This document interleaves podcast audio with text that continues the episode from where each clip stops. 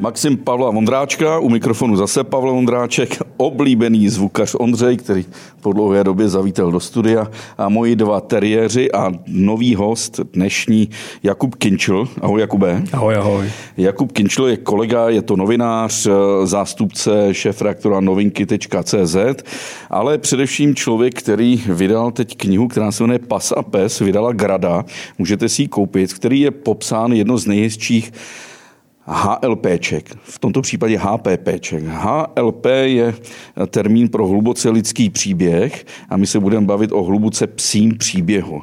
Já to řeknu ve zkratce, kdo by nechtěl tento hodinový díl poslouchat, ty jsi přivezl z pouště Atakama eh, psa. Je to tak, je to a tak. ten žije teď v Čechách. Tím jsme řekli vlastně všechno. Takže už se knížku nemusí kupovat. už nemusí.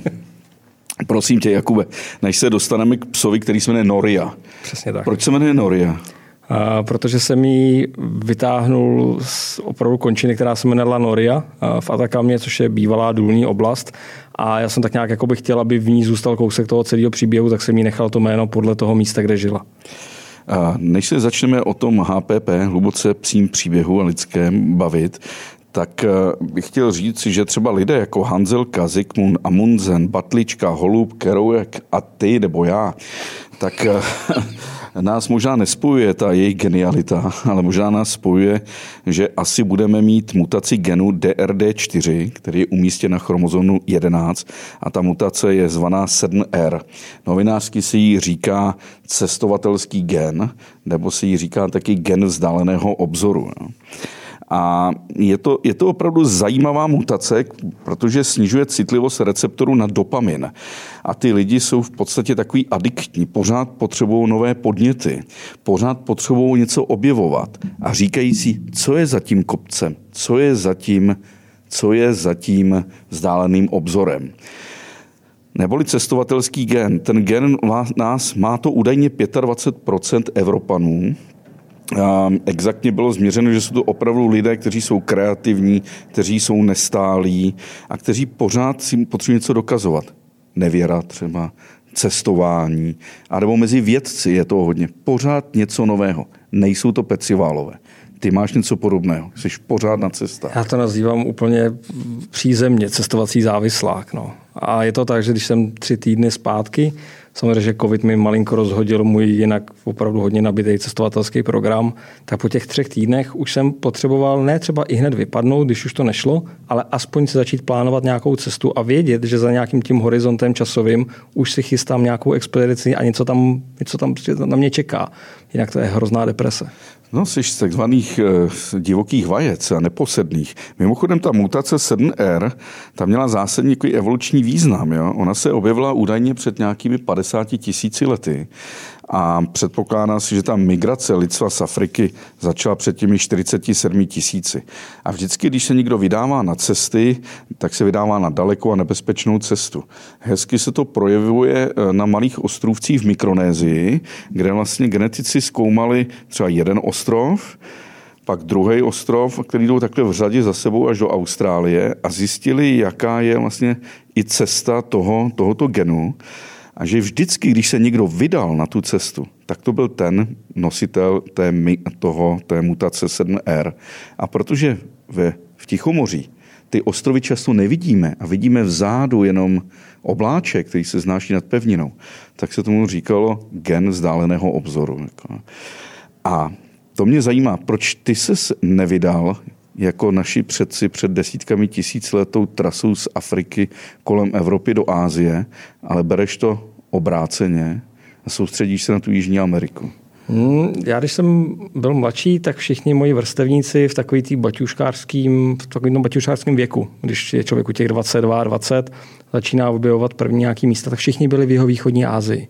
Protože je levná, je tam hodně věcí, co vidět, je tam dobré jídlo já jsem vždycky byl takový člověk, který šel malinko, jako nebavilo ho jít úplně s tím davem a chtěl jsem něco trochu jiného. Když jsem byl v té hospodě, já jsem se nechtěl bavit o tom, jak jsem viděl ankorovat nebo něco v Tajsku. Já jsem chtěl mít svůj příběh.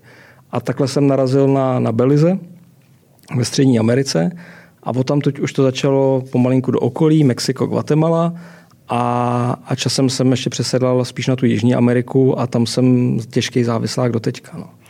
Ale byl jsi v Kostarice, v Kolumbii, v Nikaraguji, v Chile. Aha. A co ty dva giganti tam?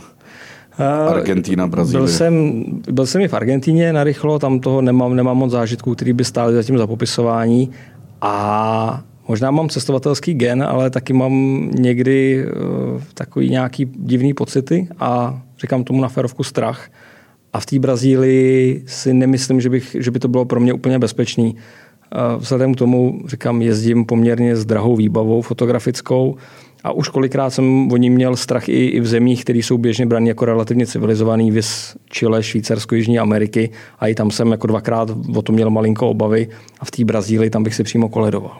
Eh, bavil jsem se s jedním známým Brazilcem, kam se chystám, dále Bůh, tak příští rok bych se tam podíval v září a Aha. v říjnu, kdy se tam koná ten nejlepší Oktoberfest na celém světě. Ne ten Oktoberfest, který ho známe z Mnichova, ale v městech eh, Pomerode a Blumenau, kde dodnes představují němečtí migranti většinu obyvatelstva a kde skutečně jsou ty obrovský stany plný místních pivovarů, Aha. hlavně Brahma, stany větší než na Terezien Víze v Mnichově.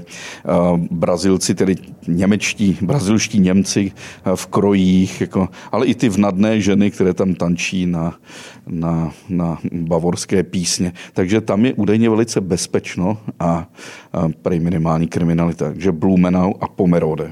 A ty to máme přesně o tom, co já jsem říkal. Já jsem se nechtěl bavit o tom typickým Angorvatu a takhle. A ty taky nechceš těm kamarádům, že byl jsem v Německu na Oktoberfestu, no, jasně, že ne. do Brazílie. Jasně, že ne. Ale když už jsme se tady dostali k tomu pivu v Brazílii, co pivo v Jižní a Střední Americe? No, já si myslím, že všude je ta stopa poměrně podobná, protože když vezmu na to Chile, který vlastně zabírá značnou část Jižní Ameriky od severu k jihu, to je nějakých 4300 kilometrů, což je pořádný lán cesty tak eh, tam ty hlavní pivovary vlastně jsou založený německýma rodinama taky. Ta imigrace prostě z toho Německa do Jižní Ameriky byla obrovská, takže vlastně do dneška eh, třeba Austral pivo, který se tam vaří, všechno, všechno to jsou německé receptury. Takže za mě pivo v Jižní Americe je podobný tomu evropskému daleko víc, než je člověk třeba v Ázii. A jídlo? No, to je, to je, to je hrozně takový rozdílný příběh. Eh, v té střední Americe, Mexiko, Belize, tam to prostě zbožňuju. To je skvělý jídlo, plný chuti, všechno. Eh, Argentína, luxusní stejky, červený maso, paráda. Paraguay, grilování, dokonalý. Chile, hrůza. Moje nejoblíbenější země a má tu nejhnusnější jídlo v celé Jižní Americe. Čím to je to bez chuti? To oni neumějí dochucovat. Oni jako, ne, že by člověku dávali špatný, to maso je hezký, ale i kdybych tam vysypal celou slánku, zalil to čili vomáčkou a, a půlku pepřenky, to marný, to furt je to marný. Čím to je, že když si prolistuju tvoji knihu Pes a pas, a máš tady fotografie jídel z Chile. To, to jsem, tam jsem přesně chtěl ukázat to jídlo, ono to na pohled vypadá hezky. Ale Člověk ono si to říká, na... to bych si dal, ale zakousne se a jenom... Ale ono to na pohled aj, vypadá aj, jako české jídlo. Různé ty výbary, vývary, taková amorfní třeba rýže, ano, ano, to, to omáčka, je, nějaký to kuřecí přesný, maso. Ano, to je přesně popis. Teď, teď, když se tam tak jako koukáš, tak tam je fotka přesně v německé kolonii. To mimochodem byla taková sekta Kolonia Dignidad, která se odstěhovala do Chile na začátku 60. pak tam teda jejich šéfík zneužíval, zneužíval malí děti, tak to byl trošku průser, tak po 50 letech se otevírají světu a snaží se zase založit to na turismu a tam si člověk opravdu dá autentický šnicel, servírují nějaký koláče, kuřecí, opravdu starý jako německé receptury a takovýchhle těch míst v Jižní Americe je poměrně hodně. K tomu se vrátíme a vrátíme se i k pivu, i k jídlu, ale ta otázka zásadní zní, Kdy jsi ji poprvé spatřil?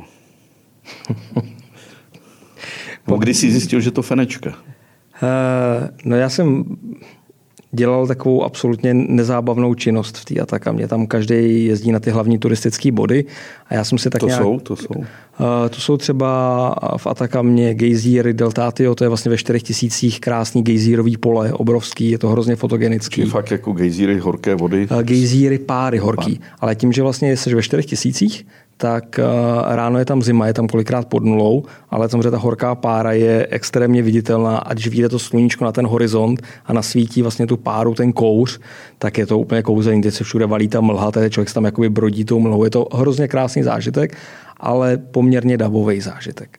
A takovýhle je tam víc, je tam atakamský obr, takový geoglyf obrovský, velký přes 100 metrů, ale Atakama má jeden malý problém. Není to ten obr, který, myslím, Greenpeace eh, zničilo? Jak, nebo jak tam rozvinuli nějaký uh, já mám pocit, že to byl možná jiný geoglyf, ale co, tam, co se tam stalo, a je to, to asi narušili tři roky, linie. tak to narušili hloupí turisté, tuším, že s belgickým pasem a normálně na čtyřkolce v Jeepu najeli, najeli přímo do toho geoglyfu a ještě se, ještě se jako v tom fotili. A tam to skončilo vězením teda dokonce a, a obrovskou pokutou.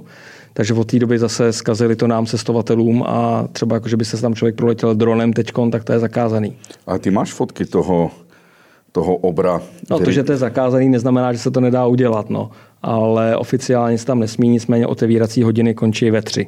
Ale toho obra nevidíš nějak ze země, ne? Ze země jako vidíš, ale není to nic, co by si si užil, že ten úhel, vzhledem tomu, jak je velký, tak, tak se člověk nevychutná. Vidí, tam jsou nějak trošku vyskládaný kameny, ale ten správný pohled na to získá třeba z 50 metrů až z vejšky. A to je pár set metrů uh, dlouhý? Ten geoglyf má, teď, a teď se, teď se možná budu blamovat, a má, má něco přes 100 metrů, si myslím, uh-huh. že. A opravdu do těch 100 metrů je i ideální vylítnout tím dronem, aby ten úhel byl patřičný i vzhledem těm vlastně kopcům okolo. Takže, a, takže no. jsi byl na Atakamě, fotil si tyhle ty já jsem tam hlavně vyjel. Feromonový turistický centra trošku. Já jsem si to projel, tady to jsem všechno projel hodně jako zrychleně. Tam je jenom ten problém, že ty vzdálenosti jsou ty Atakamě poměrně velký, takže ze všeho se vždycky 5-6 hodin minimálně na další zastávku, ale to se člověk zvykne. Ale já jsem si našel chtěl jsem zase něco pro sebe. Zase ten náš typický ten, chci se bavit s lidmi o něčem jiným, než jsem viděl atakamského obra. Tak jsem si vyjel do opuštěných ledkových vesnic, kde se vlastně těžil ledek na přelomu 19. a 20. století. Absolutně alternativní zážitek, který moc jako v průvodcích člověk nenajde. Zůstal tam ještě nějaký zásoby ledku? Eh, je tam furt ještě jedna aktivní městečko Maria Elena, kde se do dneška ten ledek těží, ale z dnešního pohledu tam spíš už v oblasti třeba těží jod, a fosfáty, ale ten ledek už eh, v dnešní době je výrazně levnější ho vyrábět synteticky. Děkuji, že jste doposlouchali až sem. Zbytek podcastu musím vás odkázat na info.cz, kde můžete mít samozřejmě zaplacený všechny podcasty, který info.cz dělá. Díky.